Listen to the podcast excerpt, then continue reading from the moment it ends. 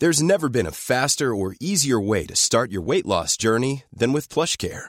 PlushCare accepts most insurance plans and gives you online access to board-certified physicians who can prescribe FDA-approved weight loss medications like Wegovy and Zepbound for those who qualify. Take charge of your health and speak with a board-certified physician about a weight loss plan that's right for you.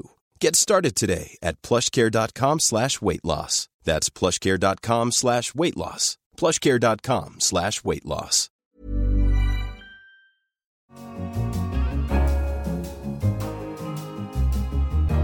Hello, I'm Simon Long, the finance editor of The Economist, and this is Money Talks. Coming up this week, some economic predictions for the new year. This is billed as the year in which we get landmark Eurozone reform. We're really going to start fixing the roof on, on the Eurozone Aren't they all? architecture. No, this is the one because the elections are over now, Simon. So it's we're going to def- definitely, definitely do it this time, and I think we're definitely, definitely not going to do it. And how can the field of economics attract more women? My hope is that people being aware of this will kind of make them slow down when they're looking at a paper and kind of considering whether the woman should get tenure based on this paper. But the more tangible thing, I think, would be to change the authoring system. To begin the new year, we're going to predict what kind of a year it will be for Money Talks, what kind of stories we will be covering, and what economic news would we like to happen. To help us out, we've enlisted John O'Sullivan, our economics editor, to look at Europe and the UK, and Henry Curr, our US economics editor, to look at his side of the pond.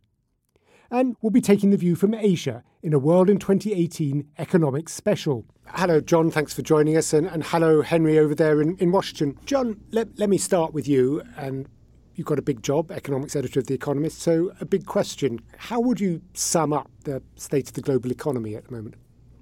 Uh, it's in about as good a shape as it's been since the financial crisis.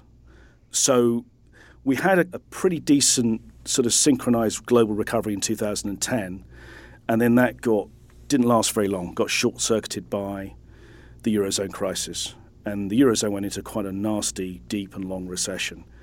Uh, almost as soon as Europe emerges from that, emerging markets go into a sort of three-year slump. Uh, all through this period, as, as, Henry will tell us in a moment, uh, the American economy is pretty much ground out, sort of quarter after quarter of, of, growth. But we've never had a situation really where all parts of the global economy are firing on, are firing at the same time. And really, since the end of 2016, beginning of this year, we started to see a, a synchronized global upturn you always talk about we were talking about green shoots and spring for the global economy back in March. Now, obviously, though, at that point it was very tentative, but it has, if anything, sort of gathered momentum since then. So we're in about as good a position as we've been for the last ten years globally. And Henry, I suppose that must be more or less the way it feels over where you are in the United States, isn't it? That there's a, a real mood of optimism about. Yes, I'd, I'd say so. There's a feeling that uh, the long economic expansion, which many people have uh, seen as disappointing in, in its speed, is, is finally reaching a kind of culmination where you can say that the US has recovered definitively from the financial crisis. We're approaching a point where the labour market uh, is, is probably as, as good as or close to as good as it can get in most people's view. And the US is obviously benefiting from this trend, uh, this lift in the in the in the world economy. Its exports are doing a bit better. The dollar's come down a little bit as, as the rest of the world economy has uh, has improved. Uh, and you've had very, two very strong uh, GDP growth numbers, 3.1% uh, in the second quarter and 3.3% in the third quarter, uh, which have lifted people's spirits too. I think the big question for America in 2018 is whether things are going to get a little too hot. Indeed, we're seeing the Fed begin to tighten to raise interest rates again. How concerned are people that the economy might be close to overheating? Well, certainly, if you look at some indicators, if you look at the unemployment rate, uh, which is close to 4%, that's very low by historical standards, certainly recent historical standards. And people think that the labour market can't improve much more. That's what the Fed thinks. It reckons that if it doesn't tighten policy enough this year, inflation's going to appear and get out of control. The problem is that that inflation has been very slow to materialise. Wage gains are still slower than people would like. Uh, and inflation spent pretty much all of 2017 uh, disappointing people. So it's a bit speculative, but certainly the fact that the Fed's raising rates indicates that people are are concerned that inflation might be around the corner.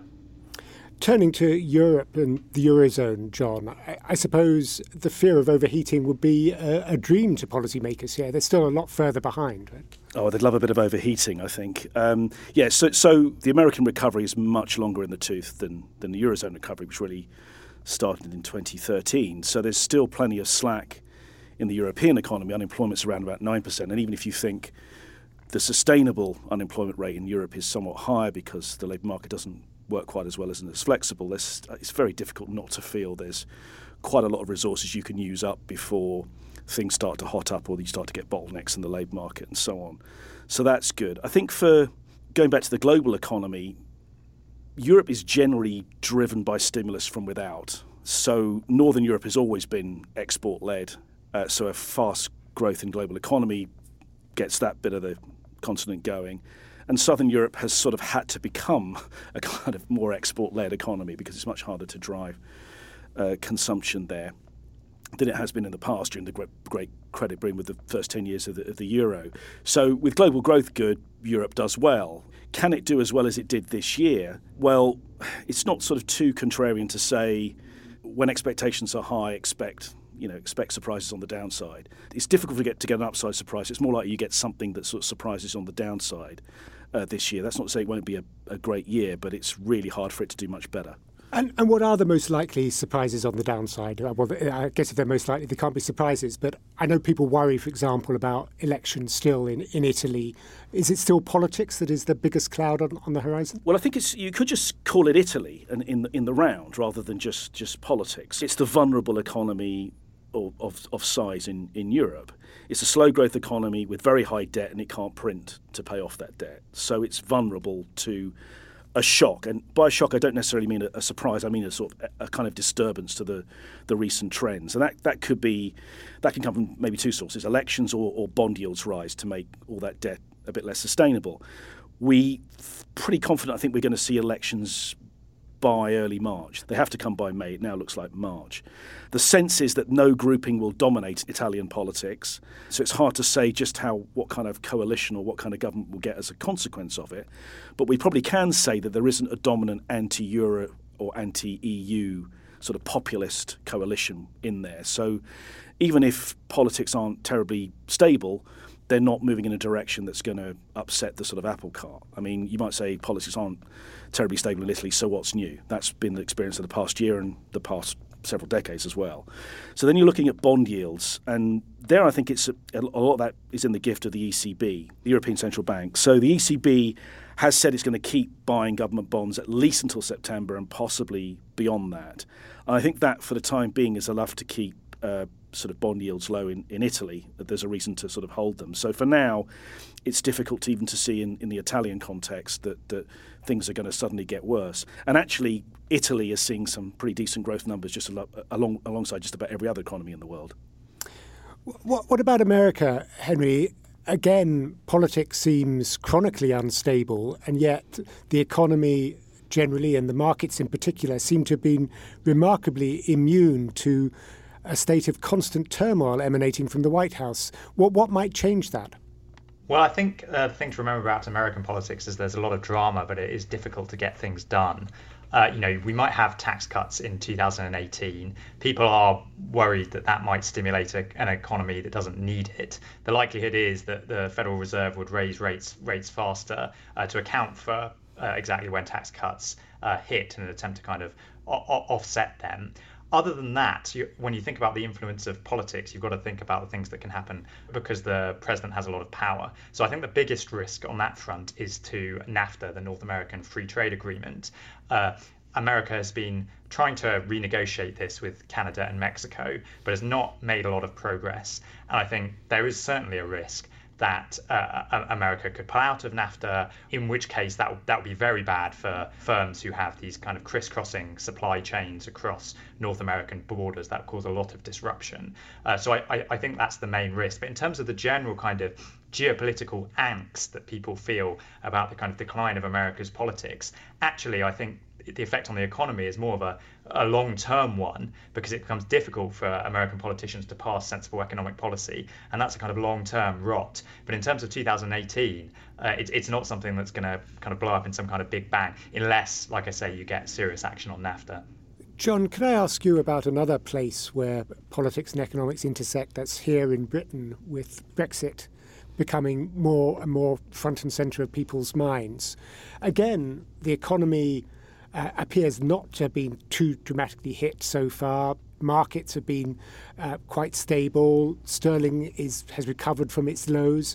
Uh, can we expect that to persist through the year? Very difficult to say. I think um, we should say first of all that, that if there is one obvious underperformer in the global economy amongst rich countries, it is the UK. So the UK economy is doing pretty well, but every other economy is doing very well. So the distinction, the, dis- the difference between those two, I think, is important. I think absent Brexit, the UK economy would also be seeing sort of much stronger growth. Um, so there is a sort of uncertainty hanging over it. And in markets, I think if you look at the UK stock market, it's sort of underperformed the global averages. Uh, sterling, as you as you point out, has dropped quite a long way from where it was before the Brexit vote in June 2016, but it has actually recovered a bit of ground. So uh, it seems to be more of a kind of it's a much it's like muddle through muddle through politics and gives you a sort of muddle through economy. It's not going to be catastrophic. It's probably going to underperform. Um, at the moment, the feeling is um, is that it's it's the kind of Brexit we're going to get is is leaning towards the soft side, but we really don't know how the second round of negotiations will play out, and it seems like there's probably more scope for a piece of bad news than something that's going to make us feel a lot better about the UK economy. Okay, I think it's time to call for some predictions for 2018. Henry, what do you expect, uh, let's say, US GDP growth and one major policy introduced in, in 2018? What, what, what are your predictions for the year? All right, well, I'd say that uh, GDP growth probably will get a slight boost from tax cuts uh, and we'll probably see a bit more investment, but it will be closer to 2.5% than to 3%, which is the administration's target. I'll try and avoid committing myself to a precise number. In terms of policy, well, I'd say my main prediction that is slightly outside the mainstream is that I think there's a decent chance that the Fed becomes uh, more hawkish than is currently predicted. People are seeing Jerome Powell, who will take over from Janet Yellen in February, uh, as a kind of continuation of the status quo. And it's true that he's been on board with most of what she's done uh, and her general approach. But there's a lot of turnover happening on the Fed committee. The presidents of the local reserve banks, who also get to vote, they rotate every year, and we're losing some doves and gaining some hawks. Uh, and then President Trump uh, will probably have to fill some more seats as well. And while he appointed Powell, a kind of relative dove to the chairmanship, he's appointed Marvin Goodfriend, who's who's been quite hawkish to the board, and so he might repeat that. And so it's possible that in about six months' time, the, the, the chair uh, finds himself surrounded by other hawks on the committee, and it's not really known how much he he'd be prepared to lead them in the other direction and assert his authority. So if you get a hawkish turn at the at the Fed, what that would look like is kind of more like four or five interest rates rises rather than three or four, and also possibly uh, speeding up uh, the shrinking of the of the balance sheet, uh, which started in September and is now on autopilot, but could be sped up. John, how about you? Uh, uh, how about a, a, growth rate for, for the eurozone and, and for, for the UK, if you if you dare? Oh, the UK, gosh, I mean, I, hate forecasting most of the, most of the time, but UK growth figures are so prone to revision from a long experience of covering the UK economy that anything number I come up with won't be close to what the, the number that prints with. Um, I think it's going to be positive, put it like that.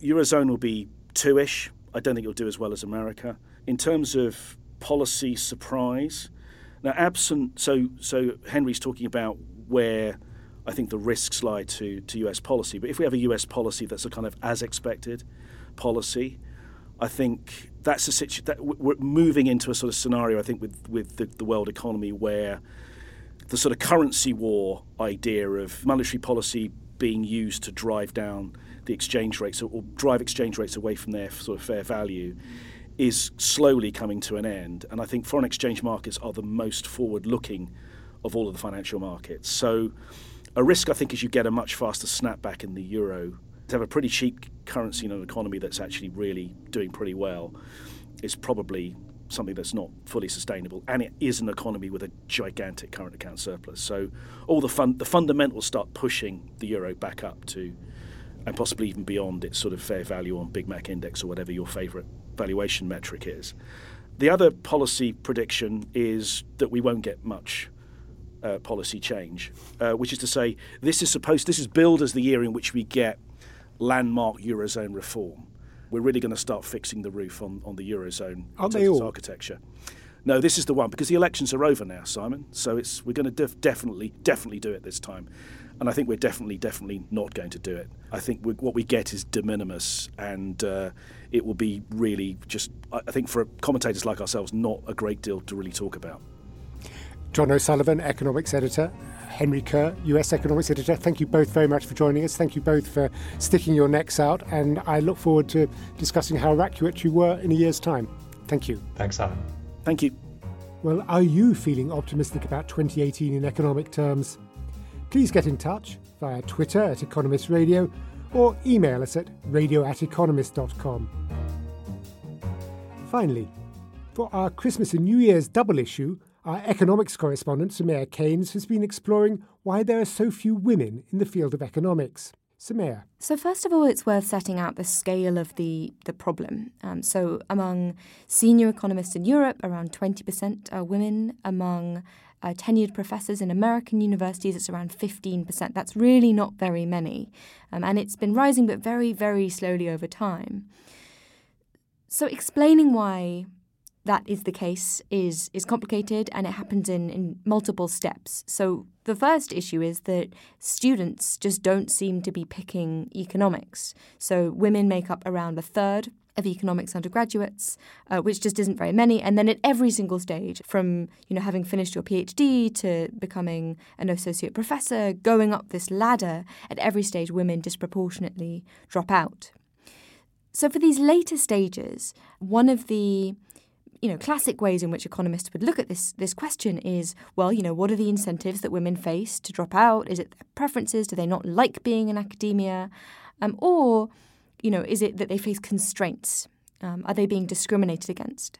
So increasingly, there's evidence that actually it might be sort of hidden constraints that women are facing. Maybe they have higher bars, or they're facing these implicit biases. So economists might not think they're biased. They might think, you know, rationally that they would treat a similarly qualified man and woman exactly the same, but in practice they don't.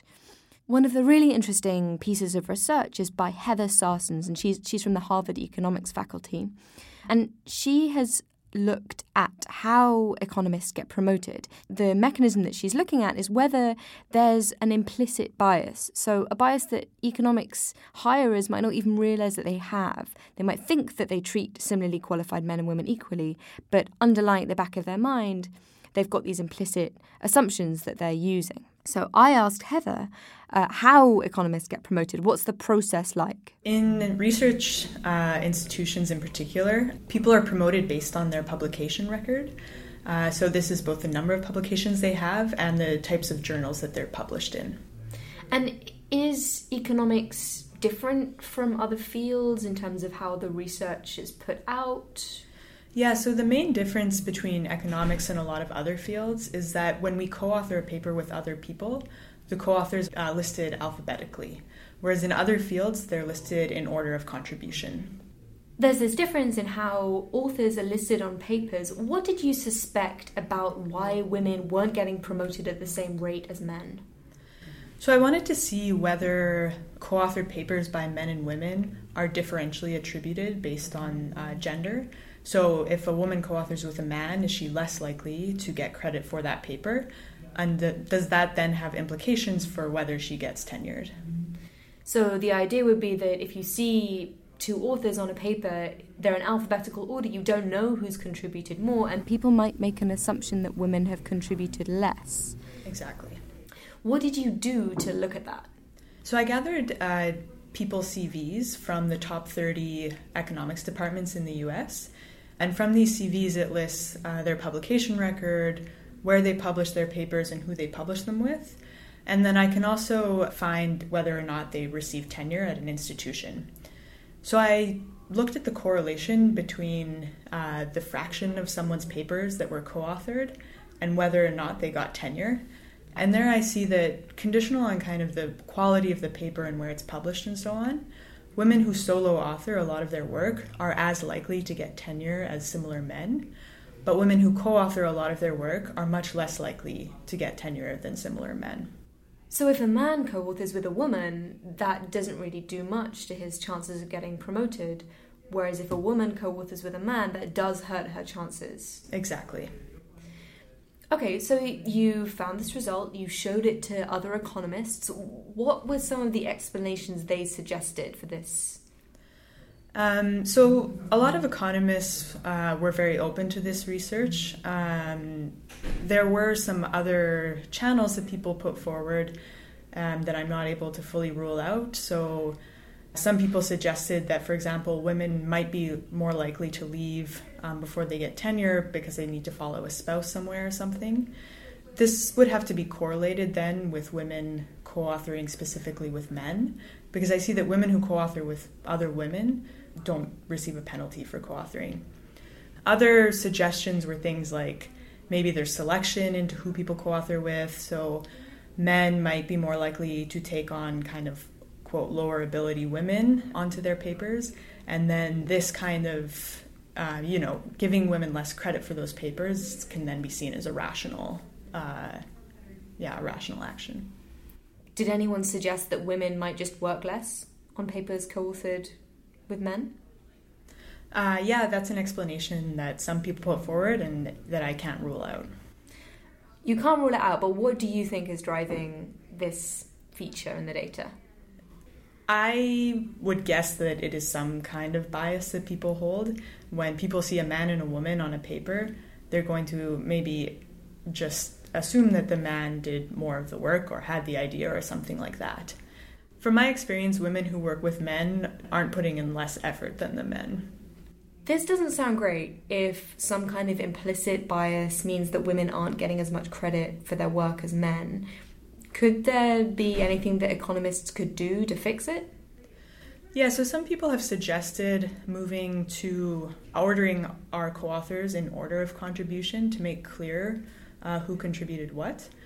Because there's evidence that women kind of tend to shy away from bargaining and things like this, I don't know that that would solve the problem. My hope is that people being aware of this will kind of make them slow down when they're looking at a paper and kind of considering whether the woman should get tenure based on this paper. But the more tangible thing, I think, would be to change the authoring system. Heather, thank you very much. Thank you. Soumaya Keynes, thanks very much. Let's hope that the economics profession becomes as equal out there in the real world as it is here at The Economist. That's all for this episode of Money Talks. I'm Simon Long in London. This is The Economist.